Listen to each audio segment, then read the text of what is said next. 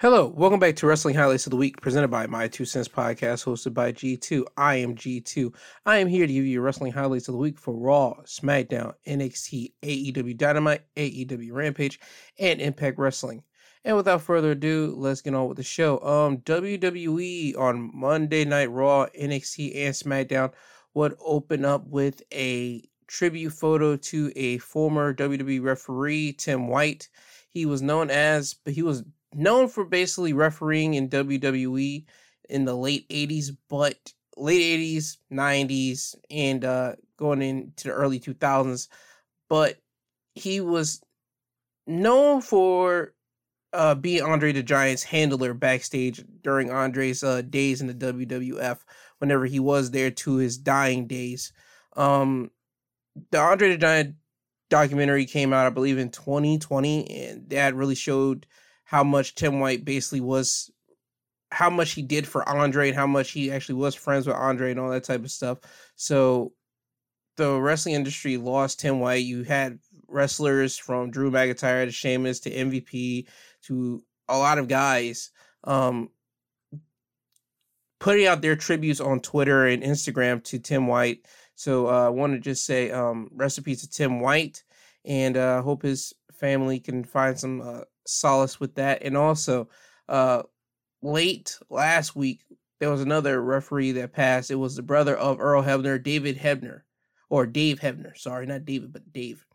Uh, Dave Hebner passed last uh, week, and at Slammiversary, uh, there was a special spot that Earl Hebner came out in the towards the end of the TNA Originals going against uh, Honor No More and at the end of that matchup, Earl Hebner came out because his, son was refereeing the match, and Earl Hebner took over it. He referee gave the win to uh, the TNA Originals, and towards the end of the matchup, him and his son both pointed up to the air, and that was basically giving their tribute to uh, Dave Hebner. So again, recipes to Dave Hebner and also Tim White. Now, on to Raw. Raw will open up with a Bianca Belair in ring promo. Bianca would announce that uh, her match at Money in the Bank would not be happening with Rhea Ripley because Rhea won't be medically cleared by that time. But Bianca does let everybody know that there will be a fatal five way matchup to announce who's going to be facing Bianca at Money in the Bank. It will be Liv Morgan, Asuka, Becky, Alexa Bliss, and Carmella participating. Becky will come out and tell Bianca that she doesn't know why she even has to compete in this match because she shouldn't have to. She mentioned that her and Bianca had the best WrestleMania women's matchup of all time. And at Hell in a Cell, she had the match won, but Bianca snuck in and stole the victory from her. Asuka will come out and start making baby noises and ask Becky, Are you crying again like a baby? Becky would then throw a jab at Asuka, saying that the last two times they were in the ring together, Asuka's shoulders were on the mat and Becky won both of those occasions. Then Liv Morgan would come out, then Carmella, then Alexa, they will all run their mouth, but Bianca would end all that and say, Why don't you all get your match started and let's see what happens? So that's what happens. The fatal five way matchup for the one contenders match happens right now, and Carmella would win the match. When um, Alexa Bliss was on the top turnbuckle and go for the twisted bliss on Liv, Liv will put her knees up and Alexa will land on Liv's knees. Alexa then would roll out of the ring, and once Liv got to her feet, Carmella would get in the ring and hit Liv with a super kick then cover Liv for the win. So we are now going to get Carmella going against Bianca Belair at Money in the Bank, and people are already starting to speculate that we probably won't even get that matchup because not a lot of people are going to be looking forward to Bianca going against Carmella, and people are hoping that they pull another uh, move like they did on Carmella last year at SummerSlam when Carmella was the short term replacement for Sasha Banks at SummerSlam when uh, Sasha was supposed to go against Bianca at SummerSlam, but it ended up turning out to be Bianca to throw not Bianca, but uh, Becky Lynch to throw uh, Carmella out of that matchup. People are hoping that this year it will be the returning Bayley to come back and go against Bianca at Money in the Bank, the exact matchup we were supposed to get at Money in the Bank, if I'm not mistaken, last year, but we didn't get that. So that's what people were hoping for, and I even had that thought when I when I saw that Carmella was going to go against Bianca, and I thought, okay, we might get the Becky not Becky, but uh Bayley returning back at Money in the Bank and pulling a Becky on Carmella. But we'll see when all that happens. Um, after the match, you will see Becky go to the back and start uh, complaining to Adam Pearce, saying that it was supposed to be her versus Asuka tonight to see who be in the Money in the Bank, and she says she would have done that match, but you put me in this fatal five way. Adam Pearce says you would have done that match. She says yeah. So Adam Pearce decides to make the match official. It'll be Asuka going against Becky Lynch uh, later in the night, and the winner will be going into the Money in the Bank uh, matchup. After this, we would get Mr. McMahon coming down to the ring, and he mentions that this is uh, Raw's 1,517th episode, I presume, and that Raw is the longest episodic TV show in history, and that next week, uh, John Cena will be back on Monday Night Raw. And that's it. Again, I don't know what people expected. Mr. McMahon was not going to say nothing about the situation he's in in his personal life. He's not going to come out here and do that. Uh, remember, he still owns the company, so I don't know what you guys expected out of that. After this, we had a Money in the Bank qualifying matchup of Riddle going against Omos with MVP in his corner. But before that match happened, you had Riddle out here uh, talking about how he let the fans down and he let Randy down by losing to Roman on SmackDown, and that he plans on winning his qualifying matchup because he doesn't want to see people like Seth Rollins, who he calls trash because of what he did to Cody, go to Money in the Bank and win the contract. So we get Omos coming out, and now they get their matchup. Omos would win the match by pinfall when Riddle would try to hit an RKO on Omos, but Omos would catch him and hit a double handed choke slam for the win. After the match, MVP would tell Omos to do it again, and Omos does it again, give Riddle another double uh, hand choke slam. And then you see Omos and MVP leave, and then out walks Seth Rollins, the menace that he is. He comes out in a white but like pink spotted out suit. He comes down to the ring. He gets in Riddle's face and he forearms him. And then he throws Riddle out of the ring. Rollins will then get a mic and start calling Riddle the ultimate loser. And then you see Rollins mention how Riddle lost his buddy Randy and how he lost to Roman. And now that he's lost to Omos and he's not going to be inside the uh, Money in the Bank. Rollins then will turn his attention to the Money in the Bank briefcase and mention that no one in that matchup can handle Roman like he has he recalls what he did to Roman at Rus- uh not WrestleMania, but at the Royal Rumble, and also what he did to Roman at WrestleMania, but years ago when he cashed in on Roman at uh, WrestleMania when he went against Brock. And he mentions that if you think that his last cash in was something you haven't seen nothing yet, because he plans on outdoing this. Riddle would then slide back into the ring, hit Rollins from behind, but then Rollins would then kick Riddle in the gut and hit him with a curb stomp, then leave. So this is giving Rollins some momentum going into the Money in the Bank matchup in a couple weeks. After this, we would get Theory coming out for an in-ring promo. Theory is now standing in the middle of the ring, standing on a podium. Theory talks about being the youngest United States champion in WWE history, and that last week he displayed his physique to the world, and he truly is on another level at his age. He mentions how next week is the 20 year Cena celebration, but Cena's time's up and Theory's time is now. Theory will talk about how last week with the pose down and mention that he didn't get to show off his immaculate poses.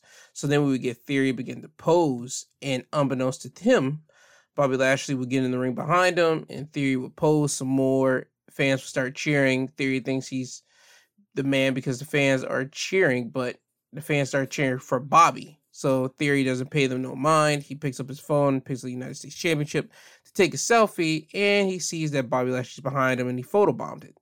Theory would turn around and Lashley would spray Theory in the face with baby oil, the exact same way that Theory did him last week, and Lashley would hit him with a spear. Theory would get out of the ring, and he doesn't have his United States Championship, but Bobby would pick up the United States title, hold it in the air, and he tells Theory that the U.S. Championship is going to be his. And it was announced later that Lashley will be facing three guys in a gauntlet match. And if he wins, he will be facing Theory at Money in the Bank for the United States Championship. So we have that match to go on later on Monday Night Raw. After this segment, we would get a one on one competition between Jey Uso, who had Jimmy in his corner, going against Angelo Dawkins, who had Montez Ford in his corner. Dawkins would win the match by pinfall when Jey would jump off the top turnbuckle for Uso splash on Dawkins, but Dawkins would catch Jey and hit a sky high for the win. It's basically a high elevated uh, spine buster, the same one that D'Lo Brown is popularized for doing. And Angelo Dawkins would beat Jey Uso by that. So this gives Street Profits going uh, into Money in the Bank with some momentum going against the Usos for the undisputed, well, tag team titles. Now we get the segment that everybody was waiting for to see how WWE was going to pull this off.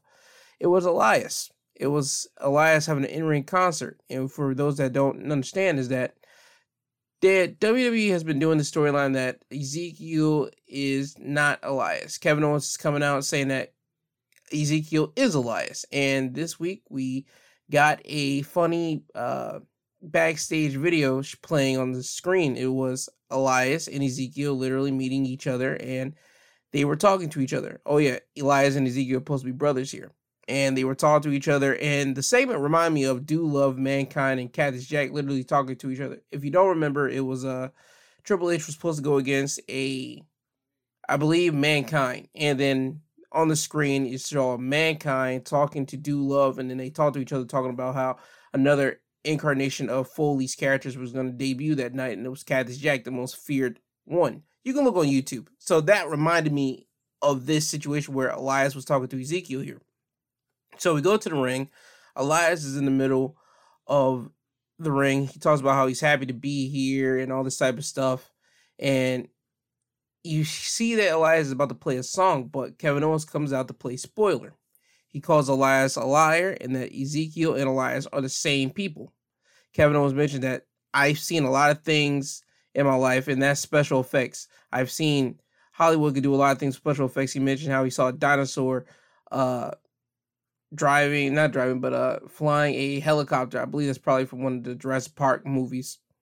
And uh, you then see Ezekiel pop up on the screen and tell Kevin Owens that the proof's in your face. That's Elias, and I'm Ezekiel. So Elias would then play a song to try to calm Kevin Owens' nerves. Elias is back for one night. Big Zeke likes to bring the fight. The Zeke freaks have been on fire because they know KO is a liar. So now with Kevin Owens being called a liar by Elias and the crowd, Kevin Owens would get in the ring, grab Elias' guitar, throw it out of the ring. Elias wouldn't take too kindly to this and hit Kevin Owens with a jumping knee to the face, and then grab another guitar that's in the ring and crack Kevin Owens behind the head with that guitar. Kevin Owens will leave out of the ring and then walk to the back, and he's starting to hold his head. And an interview will be waiting for Kevin Owens as soon as he gets to the back. Kevin Owens would get asked, Does Kevin Owens now believe that Ezekiel and Elias are two different people? Kevin Owens says that he doesn't believe and that he is tired of this crap and throws out the face either Elias, Ezekiel, or their younger brother and that he decided just to create a name Elrod. He said it doesn't matter who it is. He just wants to face somebody next week. Ezekiel will walk up to Kevin Owens and say that he accepts the challenge, and this will make Kevin Owens more red because he just got hit in the head by Elias in the ring, and somehow Ezekiel's right there. So Kevin Owens becomes more frustrated by this. After this, we get to the gauntlet matchup of Bobby Lashley going against the three mystery competitors. They would turn out to be Chad Gable, who Bobby beats when he taps him out, when he applies the hurt lock on him. Otis, and Otis would get disqualified, so that means Bobby would win that when Chad Gable would get in the ring and attack Bobby Lashley after Lashley hit Otis with a spear, and then you see the uh, Alpha Academy put the beat down on Bobby, and then the third mystery opponent will be Theory himself. And Lashley would beat Theory when Theory would be going to hit Bobby with the ATL, but Lashley would get Theory inside the inside cradle for the win. So Lashley will get to face Theory at Money in the Bank for the United States Championship. After this, we will have Miz TV with AJ Styles. Miz talks about all of AJ's shortcomings recently, starting with him facing off with Edge, attacking him, leading into the formation of Judgment Day, Finn leaving AJ's side to join Judgment Day, to AJ failing to make it into the Money in the Bank matchup last week when he lost to Seth Rollins, and how his former tag partner Omos actually made it into the Money in the Bank ladder match. Miz would then call AJ a failure. AJ will fire back by saying Miz has popcorn balls. You know what? They are really fascinated with the Miz's uh, genitalia because uh, for the past, what, two weeks, there's been somebody commenting about Miz's balls. I don't get it, but all right. Um, Miz would get mad at that and start losing it. Miz starts mentioning all his accolades, saying he's a two-time WWE champion, a two-time Grand Slam champion, a uh, two-time Money in the Bank winner, and asks AJ, what's it like to be a failure? AJ would say, yeah, things lately hasn't been going this way, but that's how he got the nickname phenomenal by going through adversity and not dwelling in it by by taking on the challenges of him. He mentions that he doesn't whine and complain. He just comes out here and does this, and AJ would punch Miz directly in the face and drop in Miz. Ciampa will pop out of nowhere and attack AJ from behind, and this will lead to AJ Styles going against Ciampa in the next matchup. Miz will be on commentary for this match, and AJ would win the match by pinfall when he hits Ciampa with a phenomenal forearm for the win. And after the match, Miz will leave the commentary table to try to attack AJ from behind, but AJ would duck the hit and decided to hit Miz with a Pele kick, then followed up with a Styles Clash. I don't understand one thing. Ciampa has been on Raw for what a month, a month and a half, maybe, from time to time, and he hasn't said one thing. He only pops out and attacks good guys from behind. He's did this to uh Mustafa Ali. He did this to Riddle. Now he's doing this to AJ. Here's a thing that I'll give WWE right now. If no, not if. Put Ciampa inside Judgment Day. It's a simple fix because you want to know why? Rhea Ripley's out for right now, and right now you have nothing for Judgment Day at all. You can put Ciampa in there and have him rebuild up his stock, stock that he should have uh, had credibility whenever he came up to the main roster when he left NXT. That's what you guys should have done with Ciampa, start building his stock. But ever since he's been on the main roster, he's always just seemed like a afterthought. You can give Ciampa something because he is a great talker and he actually does work good in the ring. So put Ciampa with Judgment Day right now since Rhea is gone. And once Rhea comes back, you'll have a four person stable. It's not that hard to do. Anyway, now into the main event the women's Money in the Bank qualifying matchup between Becky Lynch and Asuka. Asuka will win the match by pinfall when Becky and Asuka would trade uh, positions and pinfalls to try to see who would get the upper hand on each other. But it will be Asuka who hits Becky with a roundhouse kick to the head, and that will be it when she pins Becky. So Asuka is now inside the women's Money in the Bank ladder match. After the match, Becky would be on the outside of the ring ne- near the commentary table and start losing it. She would take the top off the commentary table and start throwing the commentary stuff around the, their water bottles, the monitors, their papers, pencils, whatever the case may be, is all on that table. Becky would then look up at the Money in the Bank briefcases that were hanging above the ring and just start kneeling at ringside looking depressed. So, right now, we're on the story of how is Becky going to get inside the Women's Money in the Bank ladder match. And we'll have to see what will happen next week on Monday Night Raw. But that's your Raw wrestling highlights of the week. Now, on to NXT. First match of the night was Solo Sikoa going against Grayson Waller. Grayson Waller will win that matchup by pinfall when Grayson was next to the corner and Solo ran towards him and Grayson would move out of the way and Solo's back would hit the exposed steel turnbuckle that Grayson Waller exposed earlier in the match. And this would allow Grayson to hit Solo with his rolling stunner for the win. Uh, it was cool match between Solo and Grayson. Uh, I have an idea what they could do with Solo, but I'm gonna wait a couple more weeks to see what they do with them and if we're gonna head down a certain path that I think we should be heading. Um, after this, we get Kayden Carter and Katana Chance going against Yulisa Leon and Valentina Feroz. Kayden and Katana would win their match by pinfall when they hit their tag finisher, which is a neckbreaker 450 combo on Feroz for the win. Solid tag matchup here. This would not be the last time that we would see Kayden Carter and Katana Chance at all uh, in the night.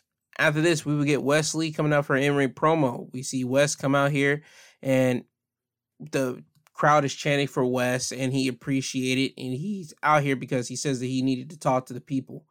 Wes mentioned that the last three months has been troubling for him, from becoming a two-time NXT Tag Champion with his best friend to having his world crumble beneath them.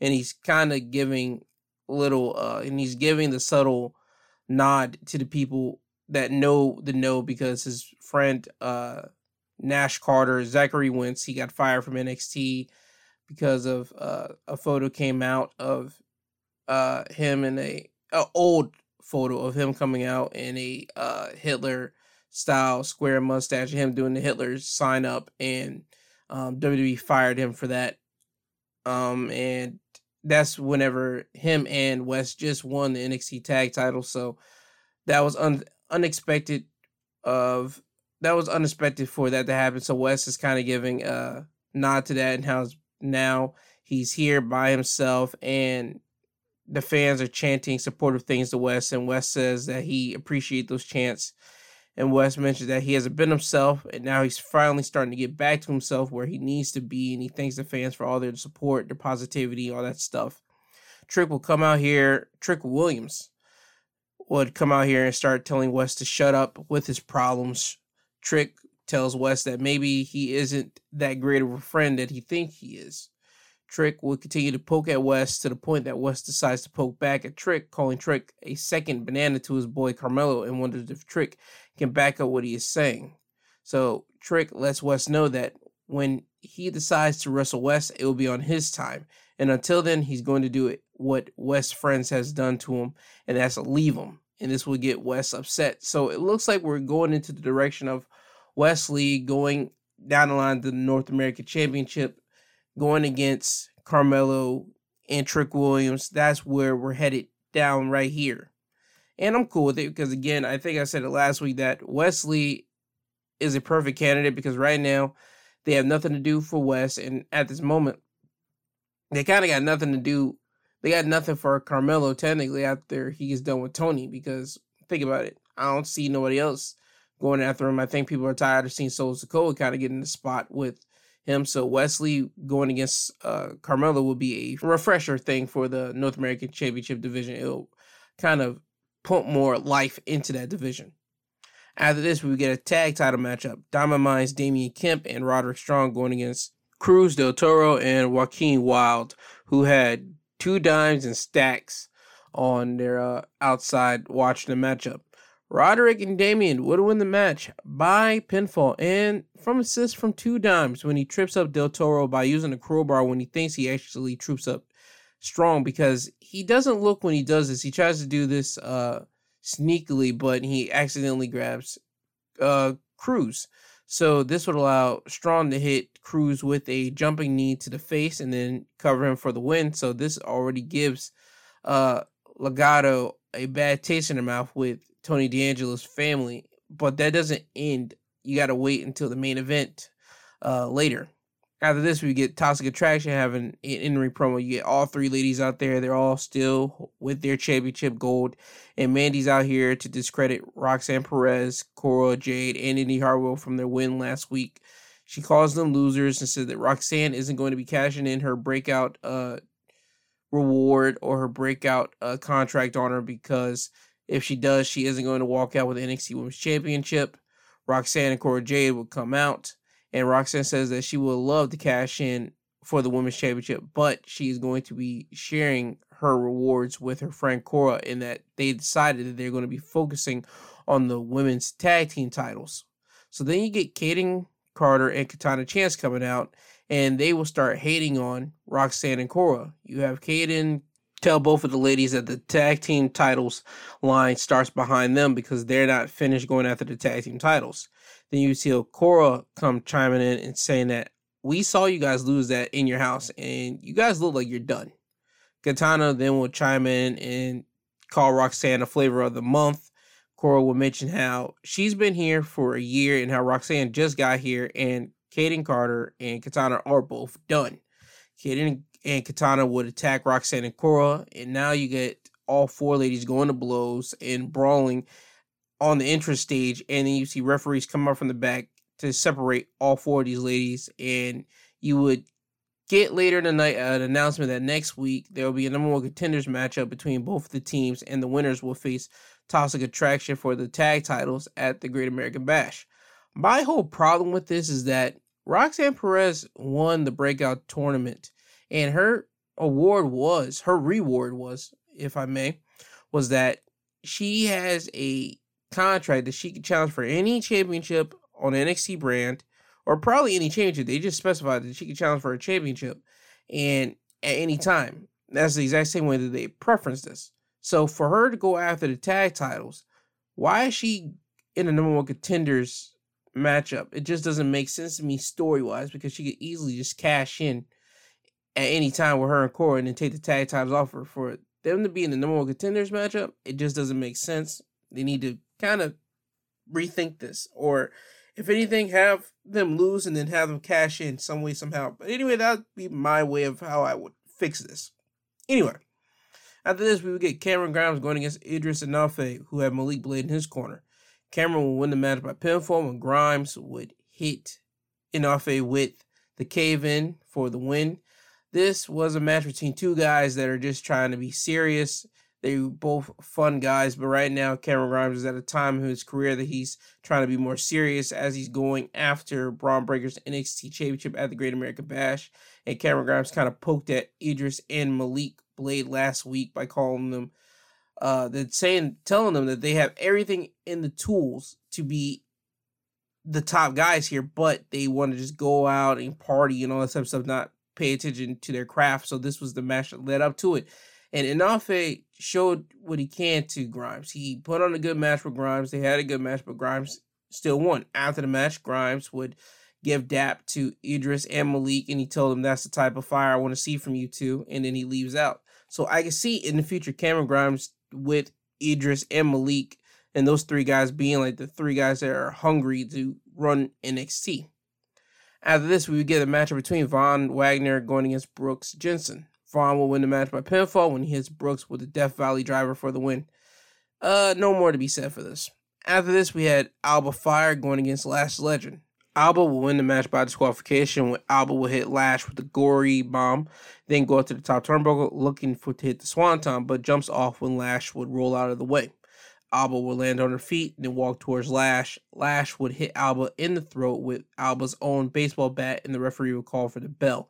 So this tells me that Alba Fire Lash Legends whole situation that they got between each other isn't going to be done no time soon.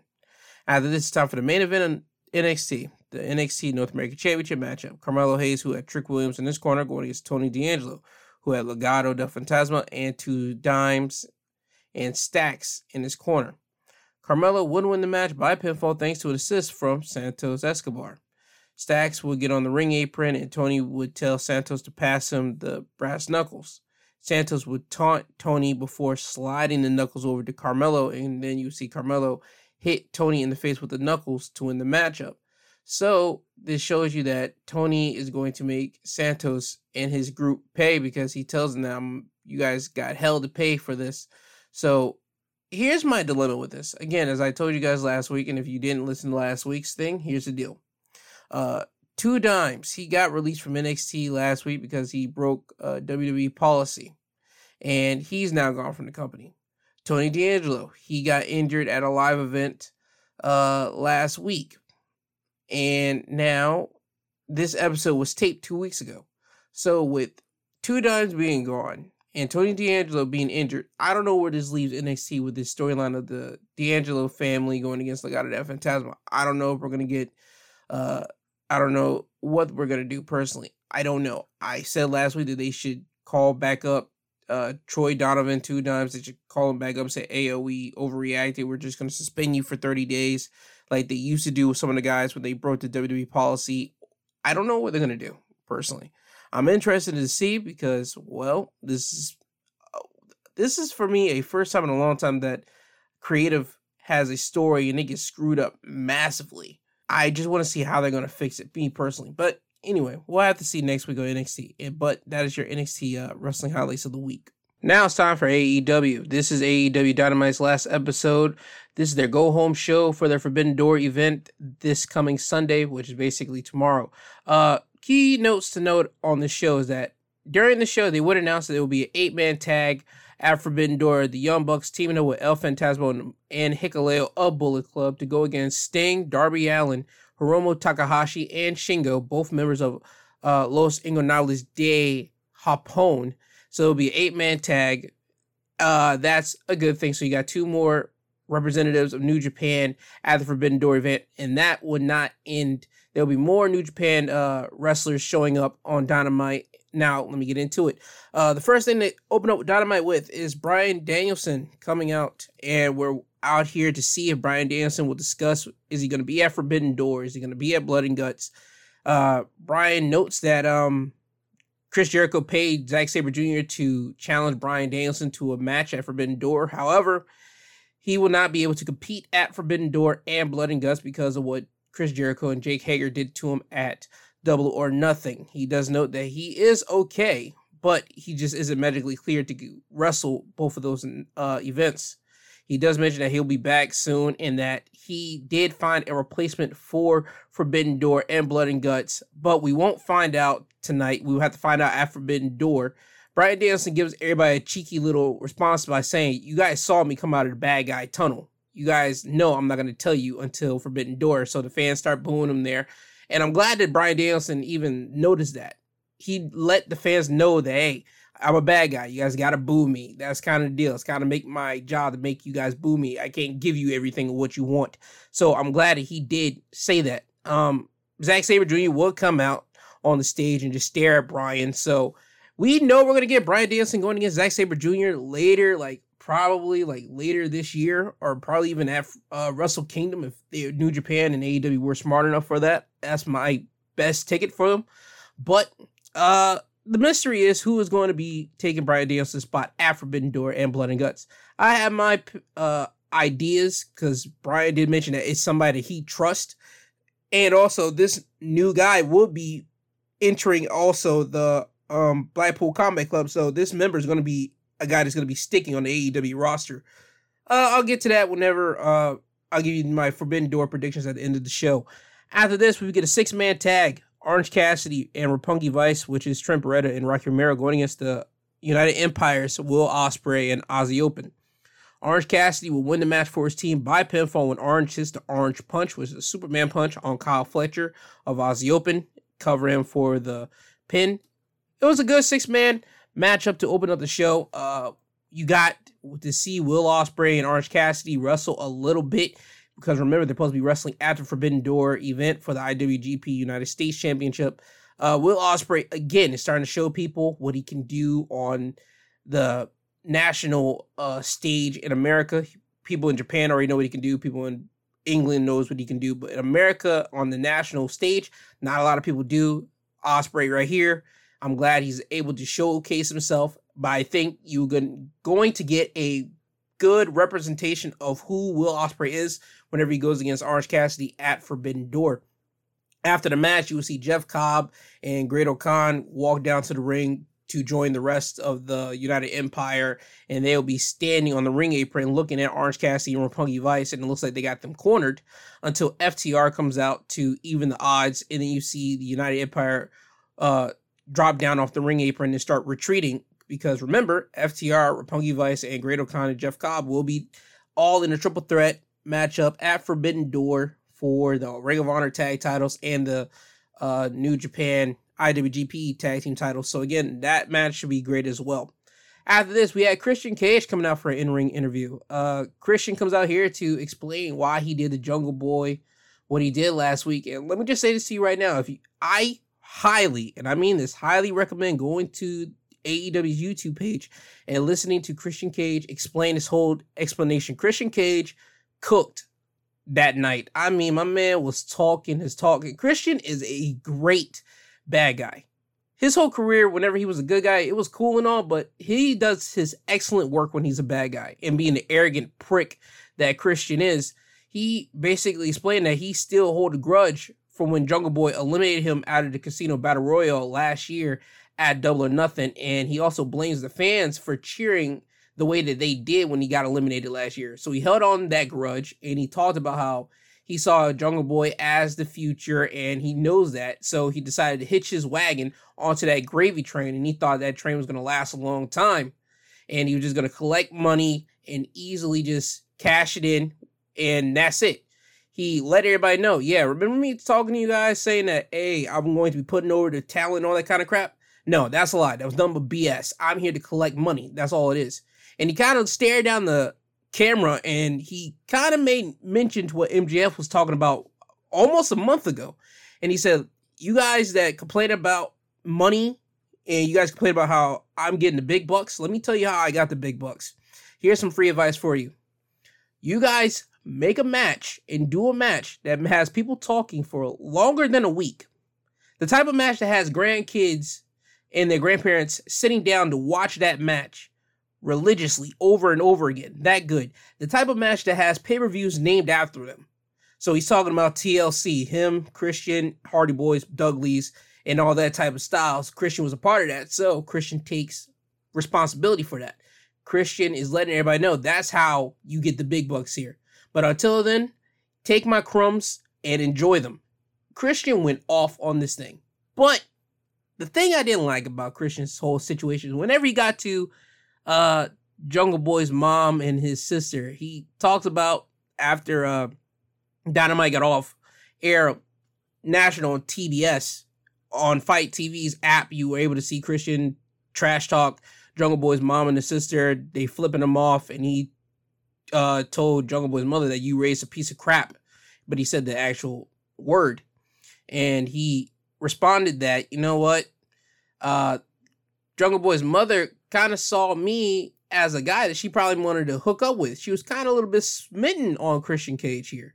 But then Christian has to kill all that noise by saying, yo, listen, I'm not trying to be a father figure. As a matter of fact, Jungle Boy, you had a father figure. And here's the thing I know Jungle me like a father figure. He sure did. But here's the thing, Jungle Boy, I never wanted to be your father. I never wanted to be your father figure. You have a father but your father's dead.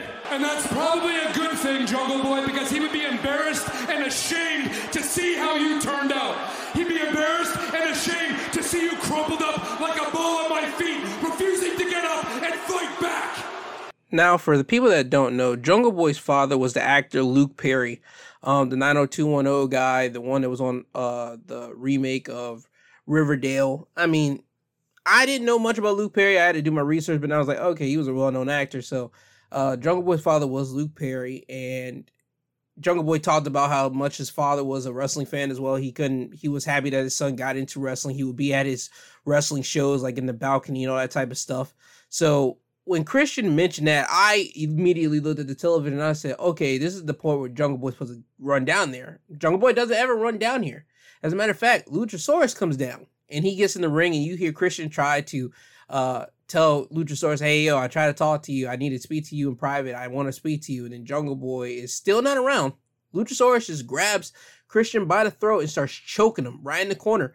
And Christian, he tries to say everything, but then he hits joke, uh, Luchasaurus with, remember what happened to Marko Stunt. And Luchasaurus just looked at Christian with a confused face he applied more choke pressure, but then Christian says, Listen, I see you as my son. I am father to you. And then Luchasaurus starts letting go of the choke. And Christian says, Hey, listen, I want to speak to you backstage, not in front of these idiots. I want to speak to you in the back. And he gives Luchasaurus a hug. And Luchasaurus is still confused by this. And you see Christian and Luchasaurus leave out of the ring. But Luchasaurus starts leaving first. And Christian looks at the camera and gives a crap eating, uh, smug look of a smile on his face and he just starts following Luchasaurus to the back. So this more than likely is going to mean that Christian and Luchasaurus is going to be a thing. He's going to manipulate Luchasaurus in a way that Luchasaurus turns his back on Jungle Boy. That's what I think this is all leading up to. And if that's the case, uh, that's cool because Jungle Boy needs to be on his own. I'm cool. Is I think it's time for Jungle Boy to be on his own and Luchasaurus to be on his own. Let these two guys do what they uh, do, and then they reunite as a tag team later down in their career. But right now, I think it's the perfect time to split these two up. Uh, after this, we had an All Atlantic Championship qualifying matchup: Malachi Black versus Penta Oscuro, who had Alex Abrahantes in his corner. Malachi Black would win the match by pinfall when Malachi would hit the spinning heel kick on Penta, then cover him for the win. Pac would then run down to the ring, stand in front of the body of Penta, and just stare at Malachi and then a video of Miro would play on the uh, screen, and basically Miro was saying that after Ben Door he will redeem Pac, Malachi, and Tomohiro Ishii because those are the four men that will be competing at Forbidden Door in a Fatal Four Way match for the All Atlantic Championship. After this, we had a matchup of Hangman Page going against a debuting Silas Young. I don't think he's signed to AEW. I think he just got called in for this one match. But this was a good match between Hangman and Silas. Uh, Hangman was letting Silas get his stuff in, but in the end, uh, Hangman Page would win the match by pinfall when he hits the buckshot lariat on uh, Silas Young for the win. After the match, and I mean immediately after the match, Adam Cole will leave the commentary table and start cutting uh, Hangman's music off and says, Who wants to hear story time from Adam Cole, baby? And as soon as he's about to talk, Jay White comes out. Jay White is out here and he lets Adam know that Forbidden Door, he can't face Adam Cole because Cole lost to Hangman twice. And then Jay White decides to walk towards the ring and lets Hangman know that he won't be defending the title against him either. Hangman smacks the mic out of Jay's hand, and then you start seeing these two throw hands as you're supposed to. Adam Cole runs down to the ring to help out Jay White. So now you get a two on one beatdown. You see Adam Cole hold the IWGP World Heavyweight Championship, and he gets himself in a position that he's just ready to hit Jay White with it because it looks like he's about to hit Jay White because Jay White at this moment is like pounding on Hangman. I mean, just mounting him with punches. And Adam Cole's just holding the belt, just stalking both of them as he's waiting for them to get up so he can hit him. Jay White gets up, he turns around, he looks at Adam, Adam Cole in the face, and Cole tells him, I need you to pick up Hangman so I can hit him in the face with it. Jay White is still hesitant on this. He tells him, pick him up.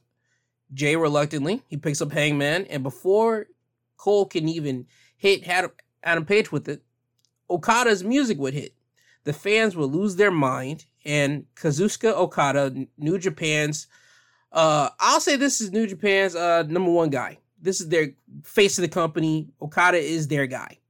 Okada comes down to the ring. He makes a save for Hangman. You see both of them beat up on Cole and Jay White to the point that Cole, Adam Cole and Jay White would have to leave out of the ring and retreat.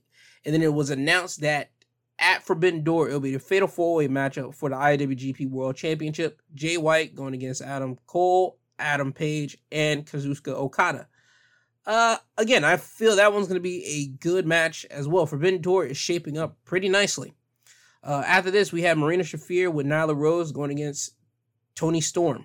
Toni Storm would win the match by pinfall when Marina Shafir was going for a pump handle slam, but Toni would reverse out of it and grab Marina for a roll up pinner, win the match.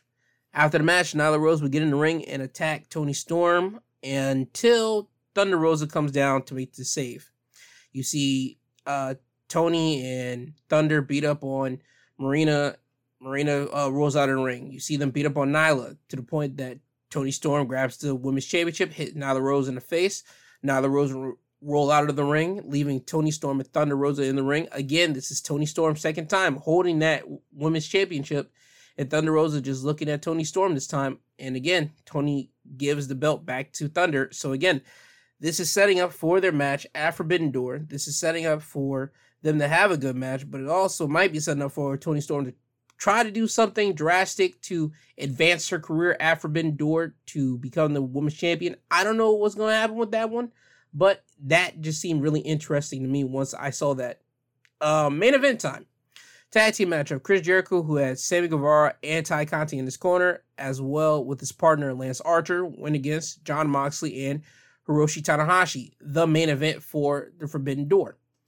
Moxley and Tanahashi would win the match by pinfall when Moxley would hit the paradigm shift on Archer, then tag in Tanahashi so he could hit the high five flow, which is a frog splash on Archer, cover him for the win. Solid tag match. I couldn't really get into it that much. It wasn't for me, but it was solid. After the match, this is whenever things started getting chaotic. Uh, Moxley and Tanahashi would stare down in the middle of the ring. They had their stare down. Then you see Eddie Kingston run down to the ring, start attacking Chris Jericho. Sammy would try to help Chris out, but Wheeler Yuta would run down to the ring and attack Sammy Guevara. Then you start seeing Minoru Suzuki walk down to the ring. And then you start seeing Shota Umino come down. Then you see all the members of Jericho Appreciation Society come out. Then you saw Ortiz and Santana all come down to the ring, and it was just nothing but bedlam and chaos all around the ring. All the while, Moxley and Tanahashi were just still standing in the middle of the ring, staring at each other. And that's how Dynamite goes off with chaos around the ring with the main event for Forbidden Door just staring down with one another. I'm cool with that. They made up for a lot of things missing pre-time, like predating uh this show for Forbidden Door because there was a lot of people online talking about uh Okada not being on the show, uh members of uh LIJ not being on the show, a lot of Japanese talent not being on the show for Forbidden Door. So this episode of Dynamite, the last episode, really made up for it. I just wish that they did some actual build up into the Forbidden Door event instead of just like, okay, last minute, uh, two two or three weeks. Okay, now we start building it up. No, with a big mega event like this, you have to build this up literally for about a good uh, a month and a half. You have some of the top talent from New Japan coming down to your show, and you just start really building it in. I understand you had double or nothing to build up for, but even at that double or nothing event, you still could have in like put in New Japan stars to start hyping up your Forbidden Door event. That's at least what I would have done. But again, it's owned by Tony Khan and he does what he wants to do. But I'm just saying, as a fan's perspective, watching the show, you probably want to put those measures in for the next time you have a big showcase the way you guys are gonna have to do at Forbidden Door. I don't doubt it's gonna not gonna be a great show. It's gonna be one, but I just wish that the build up for it was better than what we got.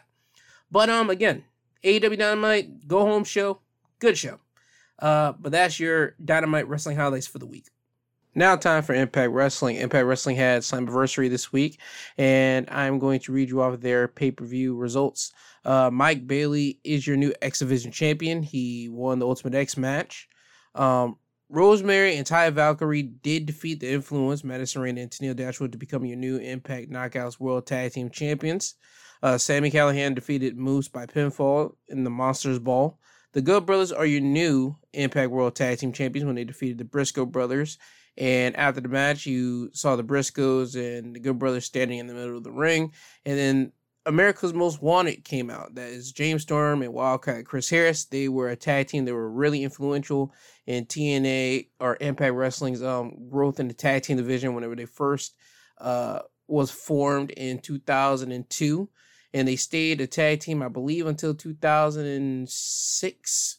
So they were a team for a good four years, and the TNA tag team division was basically built around that tag team. So they were basically, again, an essential foundational block for the tag team division of Impact Wrestling.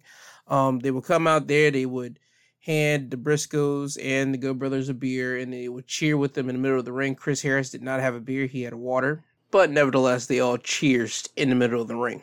After this, we had the 10 man uh, tag matchup of Honor No More going against Impact Originals.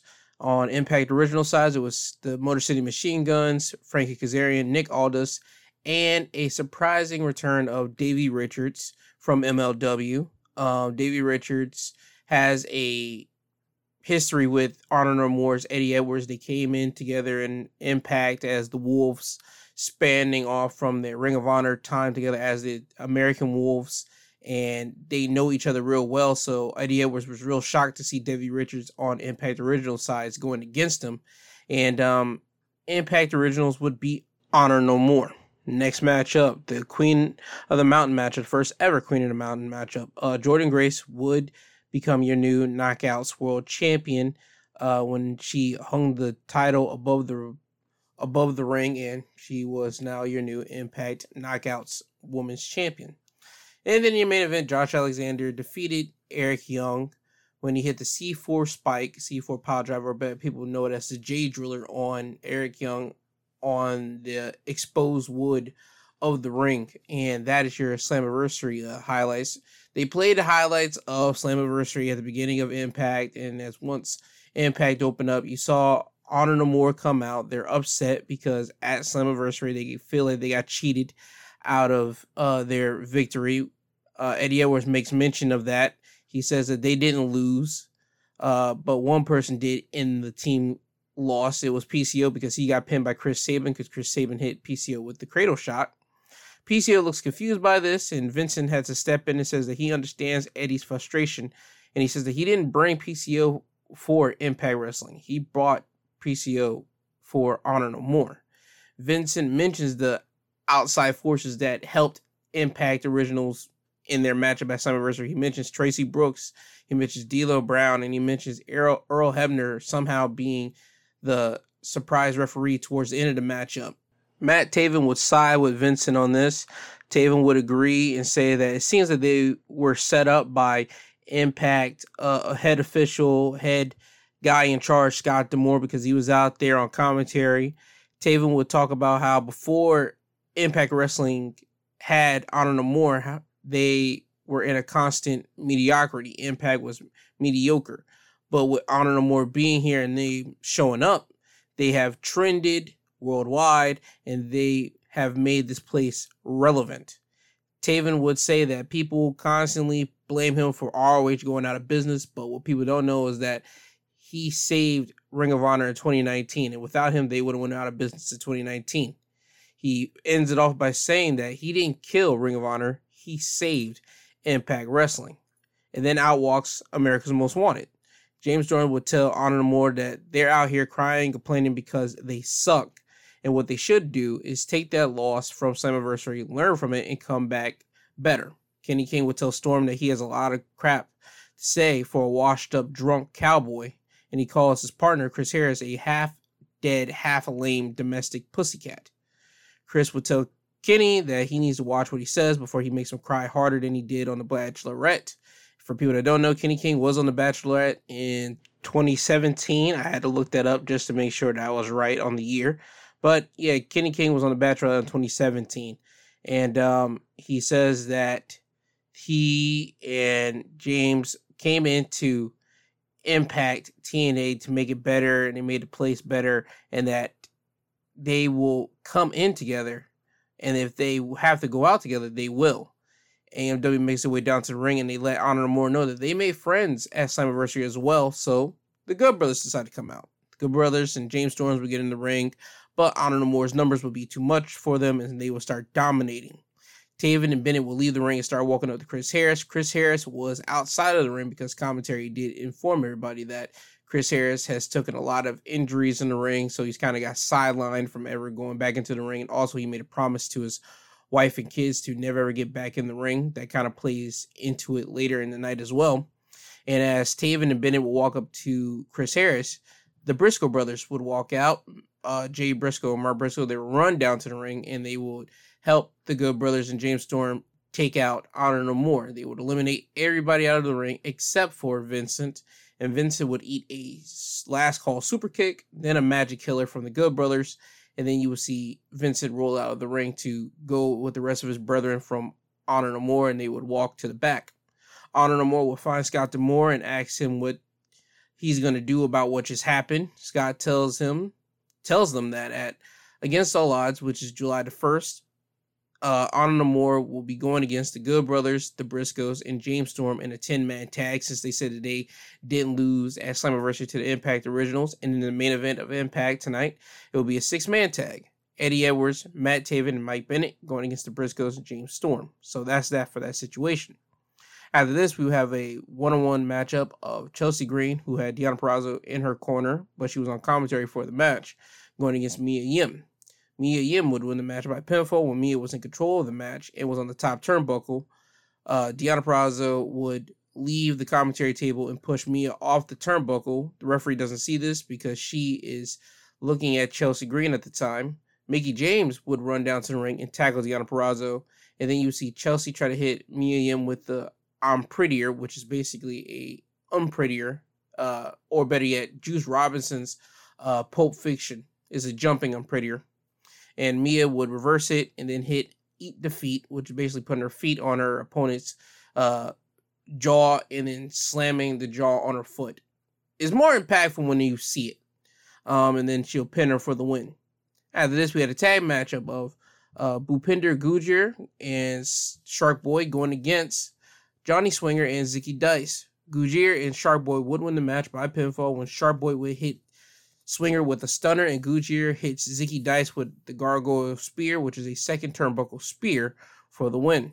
After the match, Deaner and Joe Doering of Violence by Design would come down to the ring and destroy everyone. After they take everyone out, you would see Deaner get a microphone call Josh Alexander down to the ring.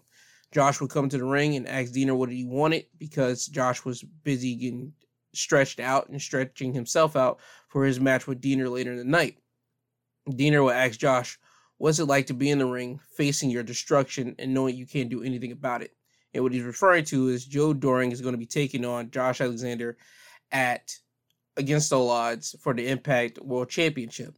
And Deaner mentions that Joe Doering is going to take that championship from Josh Alexander and bring it home to Violence by Design. Josh Alexander would ask them, Where's Eric Young? And he says this because this doesn't seem like Eric Young's plan, coming out here and just destroying everybody. And he knows this because nobody has seen Eric Young since his match with Josh Alexander at Slammiversary. So he's thinking that this was Deaner and Joe Doering's whole uh, plan by themselves. And then Josh would say that you mentioned the word family and you mentioned the word home. And family is a strong word, and it seems like your family is getting thinner and thinner because Eric Young is not there. Joe Doering will be the next person to fade, and then Deaner, you will be all by yourself. Joe Doering would attack Josh Alexander. Then we have a two on one situation of Deaner and Joe Doering jumping on Josh Alexander. Security would come down to the ring and separate Josh and Deaner. They would try to manhandle Joe Doering, but Joe was too strong and just beat up on any security that touched on him.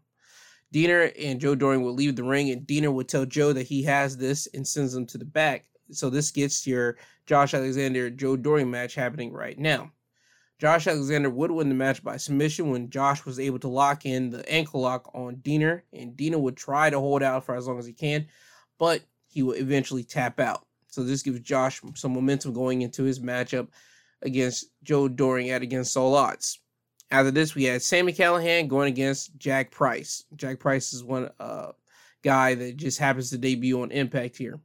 Sami Callihan will win the match by pinfall when he hits him with a pile driver for the win. After the match, Moose would run down to the ring, hit Sammy with a spear, and then go outside the ring and grab a steel chair. He gets it, starts beating on Sammy with it, Moose would look over to the timekeeper and tell him to move. Moose would then grab Sammy and put Sammy through the timekeeper table with a Uranage, which is basically a rock bottom, but he doesn't fall with his opponent. He just throws him down. And that makes Sammy crash and break the table. After this, you will see Sammy talk to Gail Kim, who is an impact official, and Sammy tells Gail that he wants a match with Moose at Against All Odds. Gail asks Sammy, what's the match that's going to end this thing between you and Moose?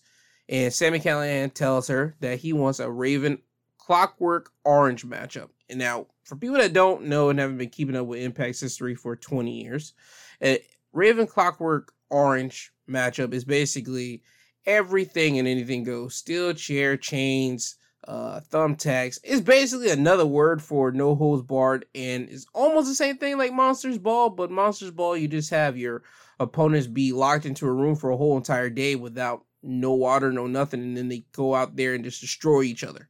With this, no, you just go out there and just beat the crap out of each other. That's all Ravens uh Clockwork Oranges. After this, it's time for the main event. Uh six man tag matchup. Honor No More's Eddie Edwards, Matt Taven, and Mike Bennett with Maria Kanellis in their corner going against James Storms and the Briscoes. Before the match happens, you will see the uh, James Storm and the Briscoes walking backstage, and Chris Harris wants to follow them out to the ring. James Storm tells Chris that he can't allow him to do that. Chris says, I need to be out there so you guys will be safe. James tells him, Listen, I've been with you through your ups and downs, and I've been with you when you hit rock bottom and you made a promise to your wife and your kids. I'm not gonna have you back out on your promise, and I'm not gonna have you uh, go back to your darkest place. Promise me you're gonna stay in the back.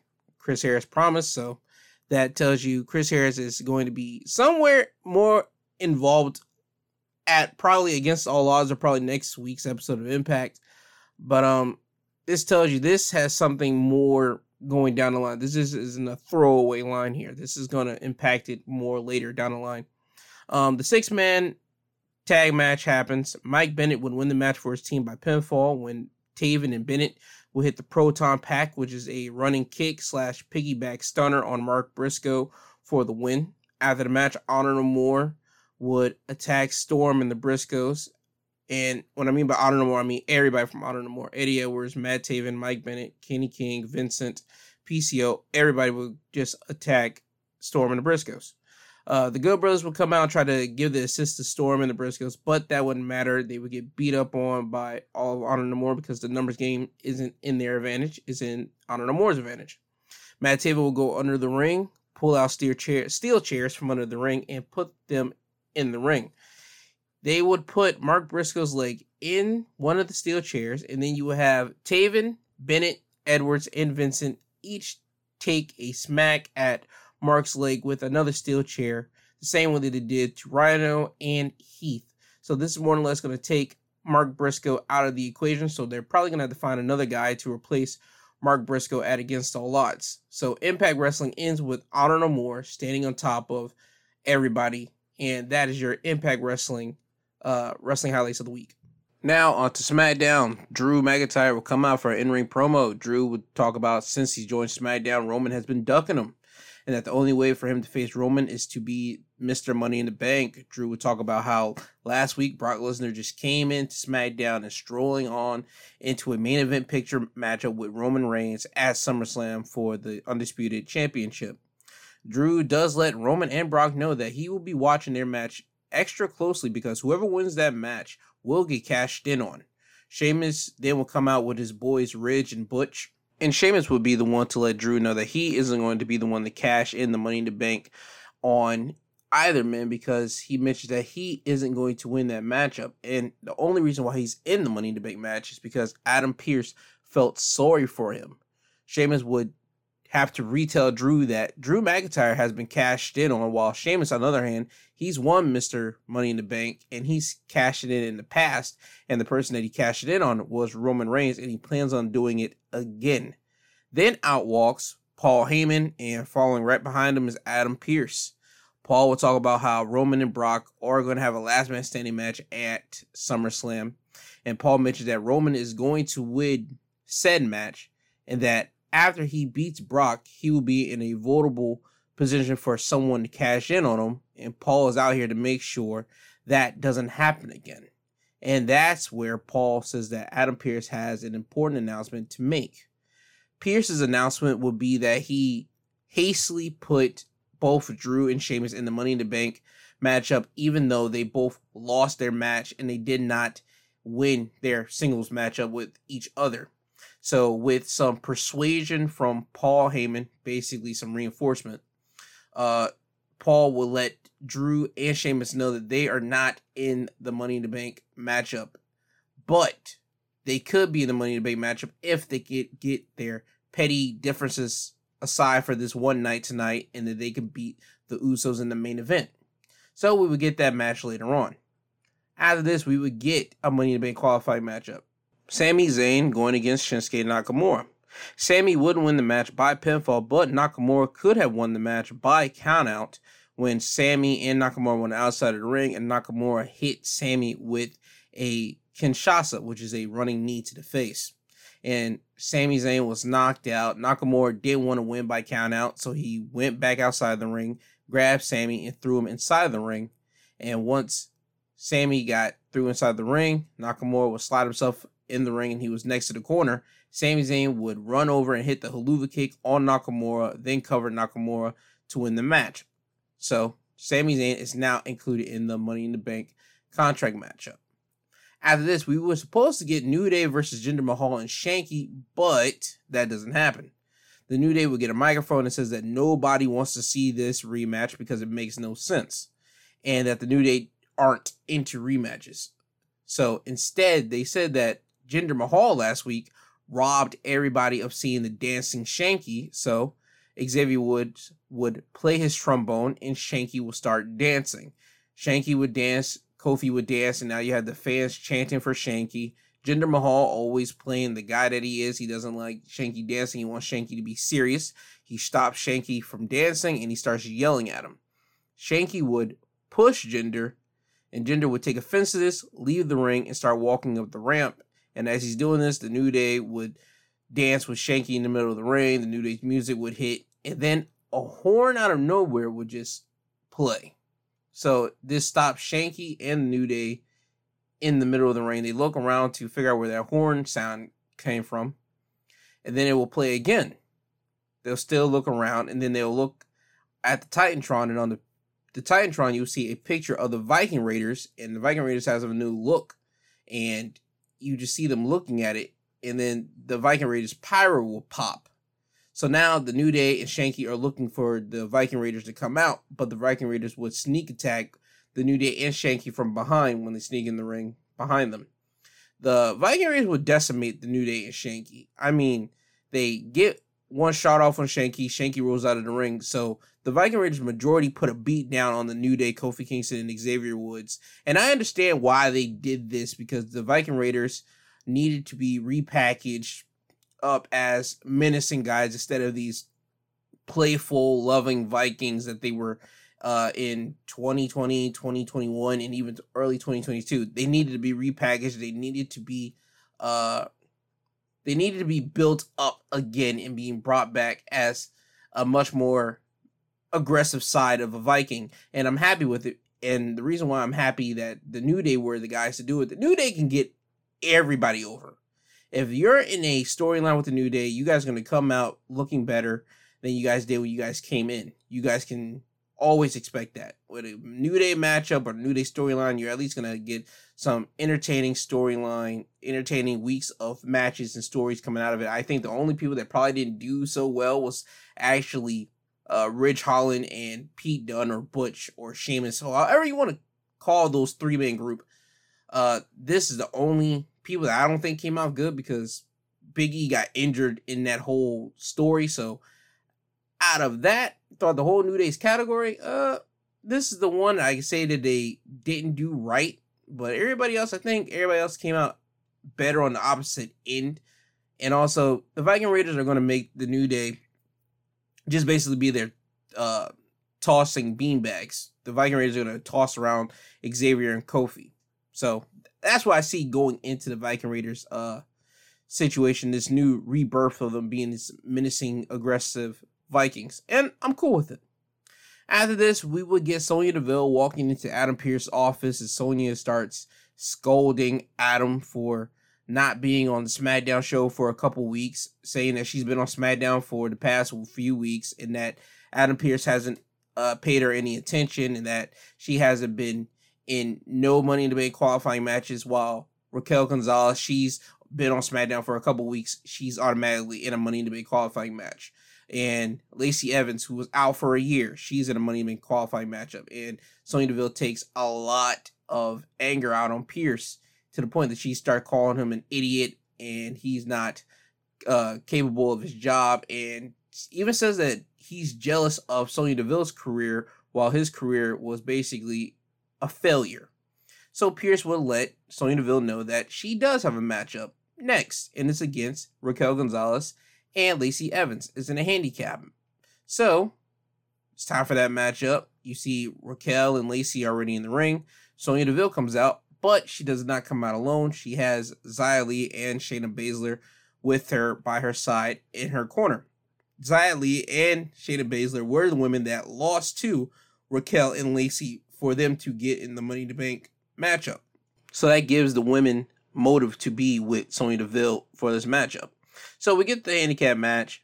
Raquel and Lacey would win the match by pinfall when Raquel would throw Sonya Deville into Lacey's women's right, which is a right hand, and Lacey would punch uh, Sonya Deville directly in the jaw, cover her for the win. But during the matchup, you saw Li and Shayna Baszler just like distract uh, Raquel and Lacey from time to time, uh, just to try to give Sonya Deville at least an advantage. And it did for a brief second, but ultimately Raquel and Lacey would eventually end up winning. After the match, Xia Li and Shayna Baszler would get in the ring and attack Raquel and Lacey. However, Lacey and Raquel will overcome both of the ladies and eliminate them. And then you see all three ladies, Xia Li, Shayna, and Sonya Deville, start walking up the ramp. And Raquel and Lacey would stand uh, stand in the ring by themselves, looking up at the briefcases in the middle of the ring. After this, we had Natalya coming out for her in ring promo, but Natalya came dressed out like Ronda Rousey and she was pushing an empty baby stroller. Natty would act like she's Ronda. She would say that after being in the sharpshooter last week, she knows two things that the sharpshooter is superior than the armbar and that she doesn't stand a chance against Natalya at Money in the Bank. She will continue to act like Ronda until the real Ronda Rousey will come out. Ronda will make a comment on Natty's looks, saying that she didn't know that was Natty unless her uh, boobs are out, and that Natty has, and this is her words, not mine, mutilated her body to accomplish unbelievable beauty standards. It's the exact same thing that all the women in the past have said about going to WWE. They feel like they got to uh, look a certain way to get pushed. So that's what Ronda Rousey's talking about here. Like you got to get your nose done, your boobs done to at least get attention in the WWE landscape. So that's what Ronda Rousey is uh, making note of here. Ronda would tell Natty that just because you're a heart, you don't deserve everything. You might have been in this business longer than anybody, and you think you should be a main attraction, but the only time you are a main attraction is when you're dressing like me. Ronda would grab Natty's jacket and take it from her. Natty would hit Ronda with a baby stroller, then leave the ring. So this is still building something for Ronda and Natty's matchup at Money in the Bank next week. Uh, I was cool with this. I mean, it is what it is. I understand what they're trying to go for here, but uh, that was cool. After this, we have the Intercontinental Championship matchup. Ricochet going against Gunther, who had Ludwig Kaiser in his corner.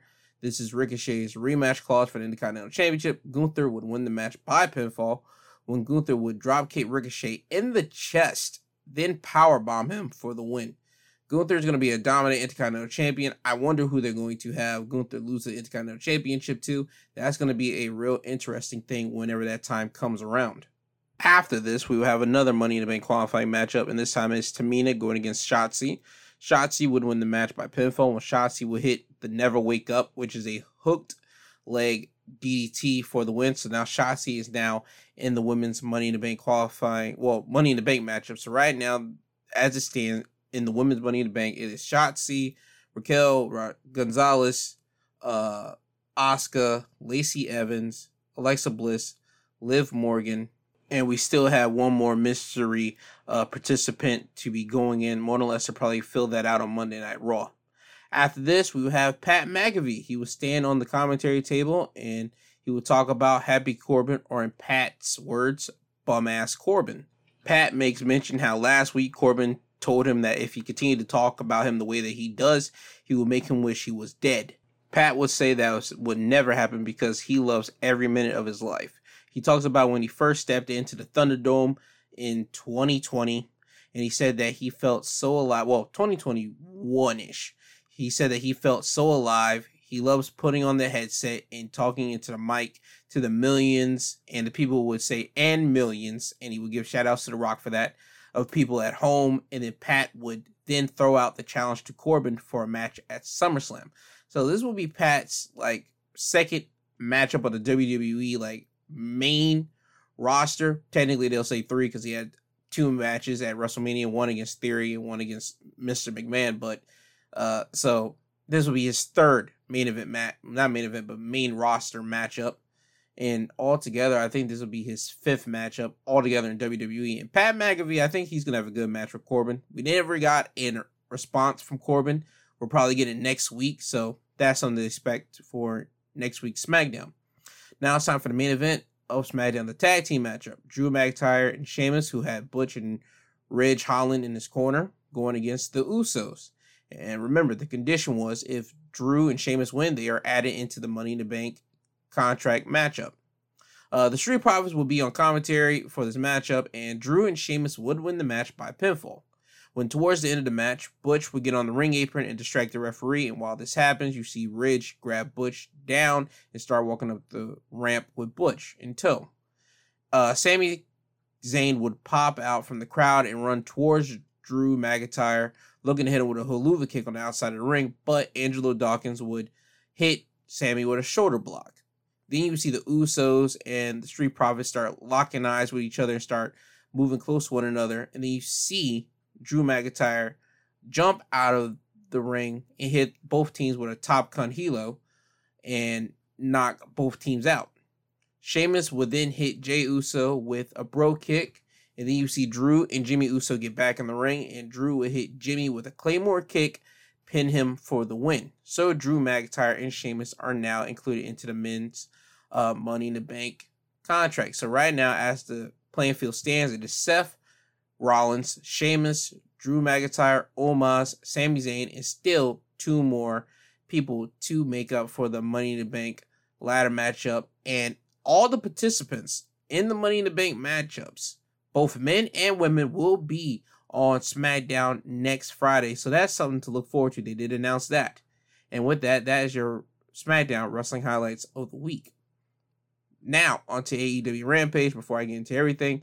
Uh, we will get a video during Rampage of Tully Blanchard Enterprises, and he announces who's in his stable. It's a man named Kaun, who, if you were watching Ring of Honor in 2020, 2021, and even early versions of 2022 when they showed like highlight videos, Kaun was a part of a group called Shane Taylor Promotions. It was Shane Taylor, Kaun, and Moses. They are the longest reigning Ring of Honor six man tag team champions. So he has some qualifications there. A guy named Toa Liona. Liona? I don't know who this guy is. So this guy is brand new to me. And he now has Brian Cage as well. So this is Tully Blanchard's three man group. And you will see uh, Jonathan Gresham and Lee Moriarty backstage, and Lee Moriarty talks about how many wins he's gotten so far, and he wants to cash it in to have a Ring of Honor World Championship matchup with Jonathan Gresham. Tully Blanchard will walk up and disturb both of those both men's conversation, and he would say that my men have been racking up more wins than this guy, and they deserve a World Championship matchup. So Lee Moriarty and Jonathan Gresham eventually make a challenge to Tully Blanchard, saying that why don't Jonathan Gresham and Lee Moriarty team up together to go against your guys? Tully Blanchard and Jonathan Gresham will shake hands, so we're going to get that match. It wasn't tonight, but it's going to happen somewhere down the line. Now, onto the results of Rampage. Uh, it was Rey Fénix with Alexander Abrahantes in his corner going against Andrade, who had his handler Jose in his corner. Andrade would win the match by pinfall thanks from an assist from Jose and the debuting Rush. When Andrade and Fénix were outside of the ring, Jose would get in the ring and Alex Abrahantes would get in the ring and they would start pushing each other. So the referee has to deal with both of those guys in the ring. You would see Rush start walking down to the ring and he would pick up Fénix and kick him right in the huevos, or better known as balls in English. And Rush would then throw Fénix back in the ring. Andrade would then hit Fénix with El Idolo, which is a hammerlock DDT, then cover him for the win. After the match, you will see Rush and Andrade unveil new t-shirts and they read Le La Faction in Ingobernable, which means the ungovernable faction. This is basically a remake of their Los Ingobernables name from their days in CMLL before Andrade left to go to WWE. So they're rebuilding back that stable.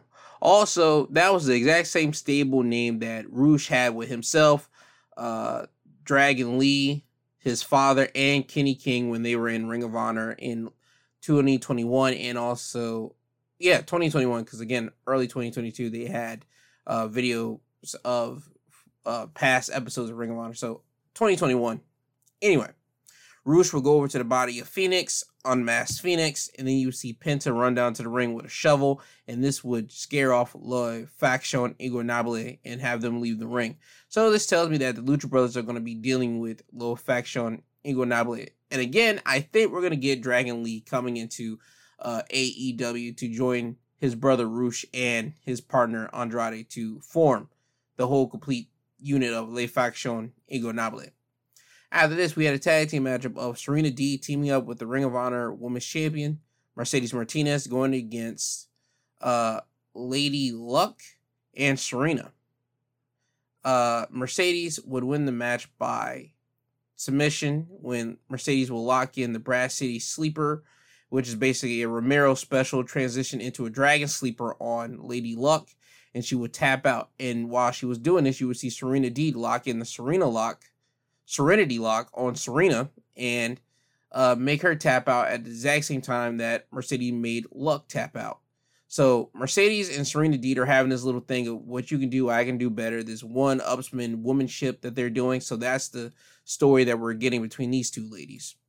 After this, we had Hook going against the DKC. This is a guy from New Japan's uh, LA Dojo, which is basically their uh, performance center for New Japan and America. Hook would win the match by submission when he locks in the red rum on the DKC. No more need to be said for that. After this, it's time for the main event of Rampage. Jeff Cobb, who is one half of the IWGP World Heavyweight Tag Team Champions, going against Cash Wheeler, who's one half of the Ring of Honor Tag Team Championships champions, as well as the AAA Tag Team Champions. with his partner FTR. Uh, Jeff Cobb would win the match by pinfall when Cobb would hit the tour of the island, which is basically a spinning full slam or full body slam on Cash Wheeler for the win. Great match between these two. It was a good match. Jeff Cobb, he does well, but he's kind of banged up in the leg a little bit. And Cash Wheeler, he already said that he doesn't do too many singles matches. So for him to not do too many singles matches, he had a good match with Jeff Cobb here. Uh, after the match, the Great-O-Khan, who was Jeff Cobb's tag partner, who was also one half of the IWGP World Tag Team Champion, will come down and make his way to the ring. And then you see Dax run down and attack O-Khan from behind. So as Dax is beating on O-Khan, you will see the rest of the United Empire, which is Will Ospreay and Aussie Open, run down to the ring and start beating up on Dax. And this would continue to happen until Orange Cassidy and Roppongi Vice run down to the ring. So now you got chaos all around this ring. You got United Empire fighting Roppongi Vice and FTR. Then you would see Eddie Kingston go over to the commentary table and start attacking Chris Jericho. So now you got Eddie Kingston and Chris Jericho brawling up the stage, down the stage, into the crowd, and you got chaos all around the ringside area. And that's how Rampage will go off with nothing but a big old brawl occurring. So this is getting people ready for uh, Forbidden Door, which is happening Sunday tomorrow. Now, with that being said, let me give you my Forbidden Door predictions and who I think is going to win the matches. Um, first match of the night is Bullet Club, which is El Phantasmo Hikuleo, and for one night only, the Young Bucks teaming up, going against Dudes with Attitude, Darby Allin, Sting, and Los Ingobernables de Japón members, Shingo and Hiromu Takahashi. I think Darby and Sting and Shingo and uh, Hiromu Takahashi are going to win this.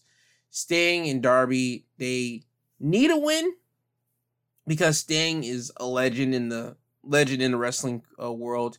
And I don't remember the last time he's lost a match in AEW per se. I don't remember it. Somebody probably do, but right now for me, I don't remember it. And also, this is Sting coming back, and this is him just being just being able to get in the ring with some of these uh, young talent. I think the young talent is going to be grateful to be in the ring with Sting, and I think that they're just going to allow Sting to win like creatively. So I see dudes with attitude uh, winning this matchup. Zack Sabre Jr. going against a mystery opponent that Bryan Danielson picked out. There's been speculation. People thought it was Johnny Gargano. Johnny Gargano said he was not going to be at Forbidden Door. And the most heavily requested one is Cesaro, or formerly known as Claudio Castagnoli, on his independent name. I'm going with that one, if I'm going to be honest, because Bryan Danielson said that he has history with this guy. And if it's not going to be uh, Johnny Gargano, I'd rather it be Claudio Castagnoli, or better known as Cesaro in WWE, because he's been out of the wrestling uh, world for a, a, good couple months now, and people have been clamoring for him to come back.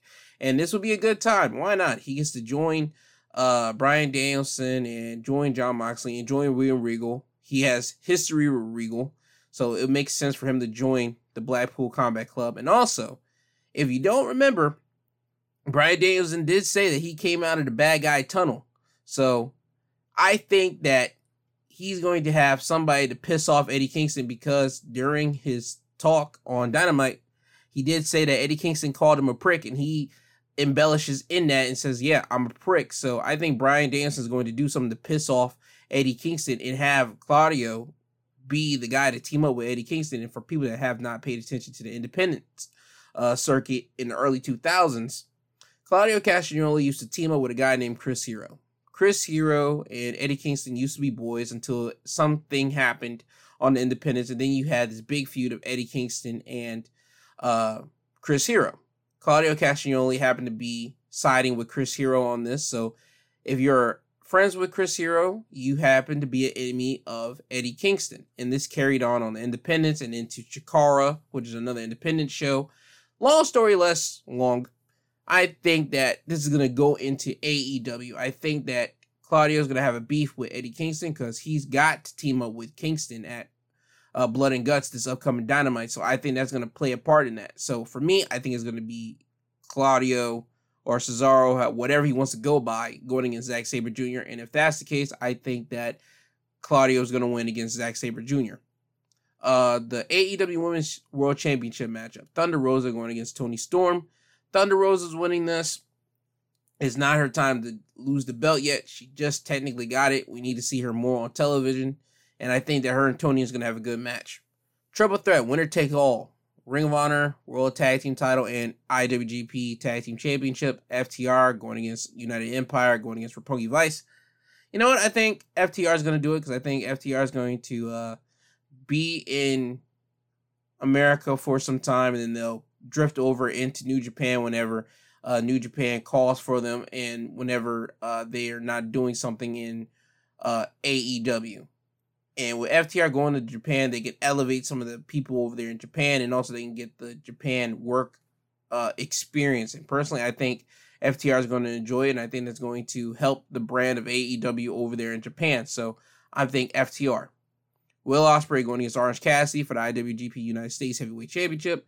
I say Will Ospreay again. He just won it. I don't think they're gonna have Ospreay lose the belt to Orange Cassidy. I think this is gonna be one of the best matches of the night, knowing both men.